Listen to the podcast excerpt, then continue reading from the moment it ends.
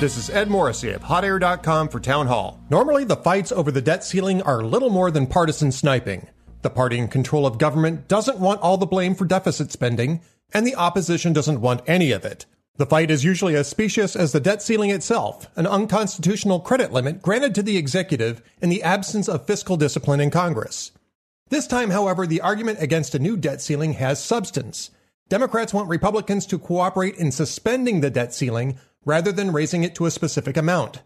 With Joe Biden demanding trillions of dollars in new spending, GOP leaders have refused to support a blank check for the rest of the president's term. Instead, Republican leaders have rightly told Democrats to pass a debt ceiling hike themselves or to curtail their spending demands.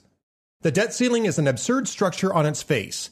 Ideally, Congress should take responsibility for spending and eliminate the ceiling. In this case, however, Republicans should absolutely stand firm and make Democrats take responsibility for their profligacy. I'm Ed Morrissey.